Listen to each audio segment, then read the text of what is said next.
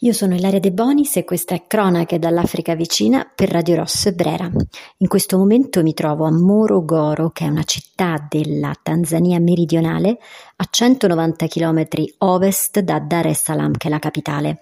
E eh, sto eh, con un gruppo di persone, tra cui un fotografo, un ingegnere e eh, un locale, un autista locale, stiamo attraversando il paese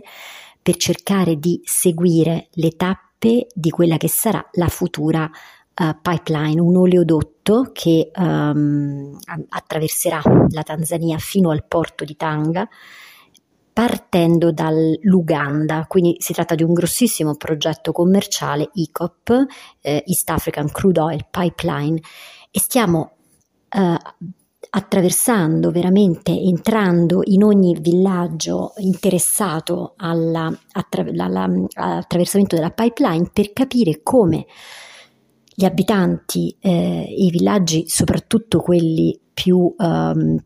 sperduti nell'entroterra del paese, verranno eh, compensati rispetto al passaggio di questo oleodotto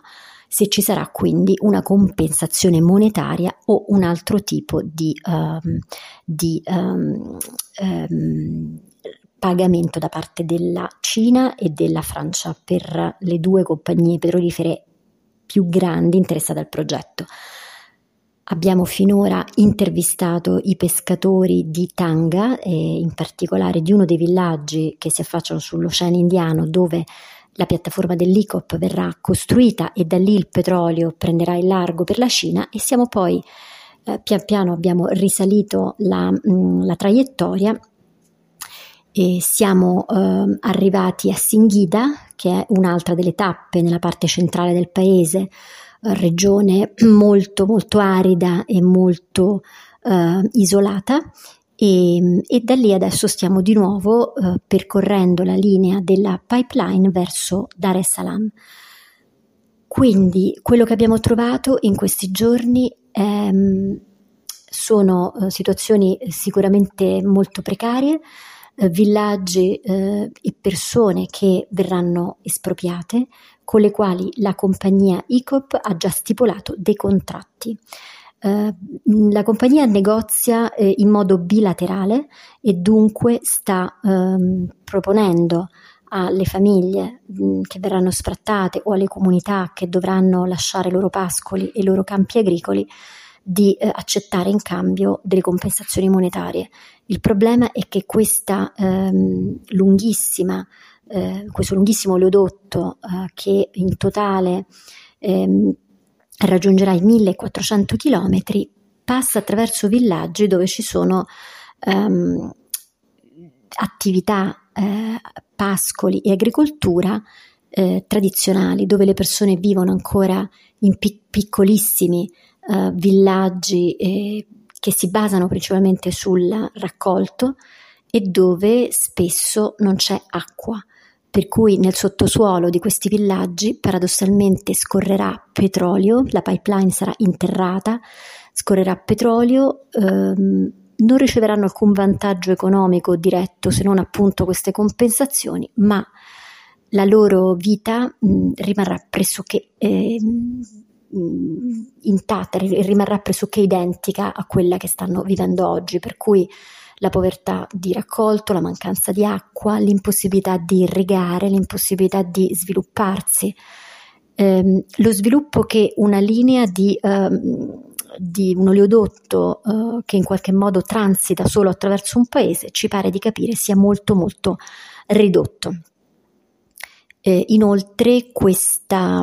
questa, pipeline interesserà mh, parchi naturali, zone in cui ehm, ci sono, mh, mm, ci sono zone, zone, aree protette, eh, animali come gli elefanti attraversano queste, eh, queste enormi eh, radure, savane e per loro sarà molto difficile poter continuare a, um, ad avere uh, un, uh, un, un, ambiente integro eh, dopo la costruzione di questa infrastruttura che è veramente molto imponente. E, in generale il paese, il governo e anche gli abitanti dei villaggi sperano molto in uno sviluppo e in una mh, accelerazione dell'economia, ma da quello che riusciamo a capire eh, studiando i report e parlando anche con i diretti interessati, i vantaggi saranno molto ridotti eh, perché appunto eh, il petrolio non appartiene al paese, non riceverà alcun, ehm, non ci sarà alcun incentivo diretto allo sviluppo e questo petrolio non, non, verrà, non andrà ad alimentare un'economia locale in nessun modo. Inoltre ostacolerà l'attività della pesca, ehm, impatterà negativamente l'ambiente,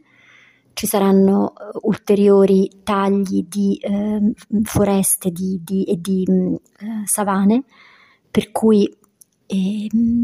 la flora e la fauna della Tanzania saranno pesantemente intaccate. Noi proseguiamo il nostro viaggio e ehm, da Morogoro ci sposteremo poi eh, nella parte mh, interna del, del paese eh, dove andremo ad incontrare le popolazioni Masai che rischiano di perdere loro, i loro siti sacri, che verranno ugualmente intaccati da, enorme, da questo enorme progetto infrastrutturale. Lo ripetiamo, si chiama ECOP, East uh, African Crude Oil Pipeline, e uh, ad investire sono la Cina e la Francia.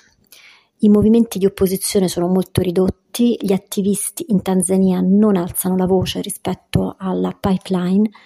mentre in Uganda questo progetto ha sollevato moltissime critiche. Uh, ve ne parleremo ancora più avanti e per stasera è tutto, grazie dalla Tanzania.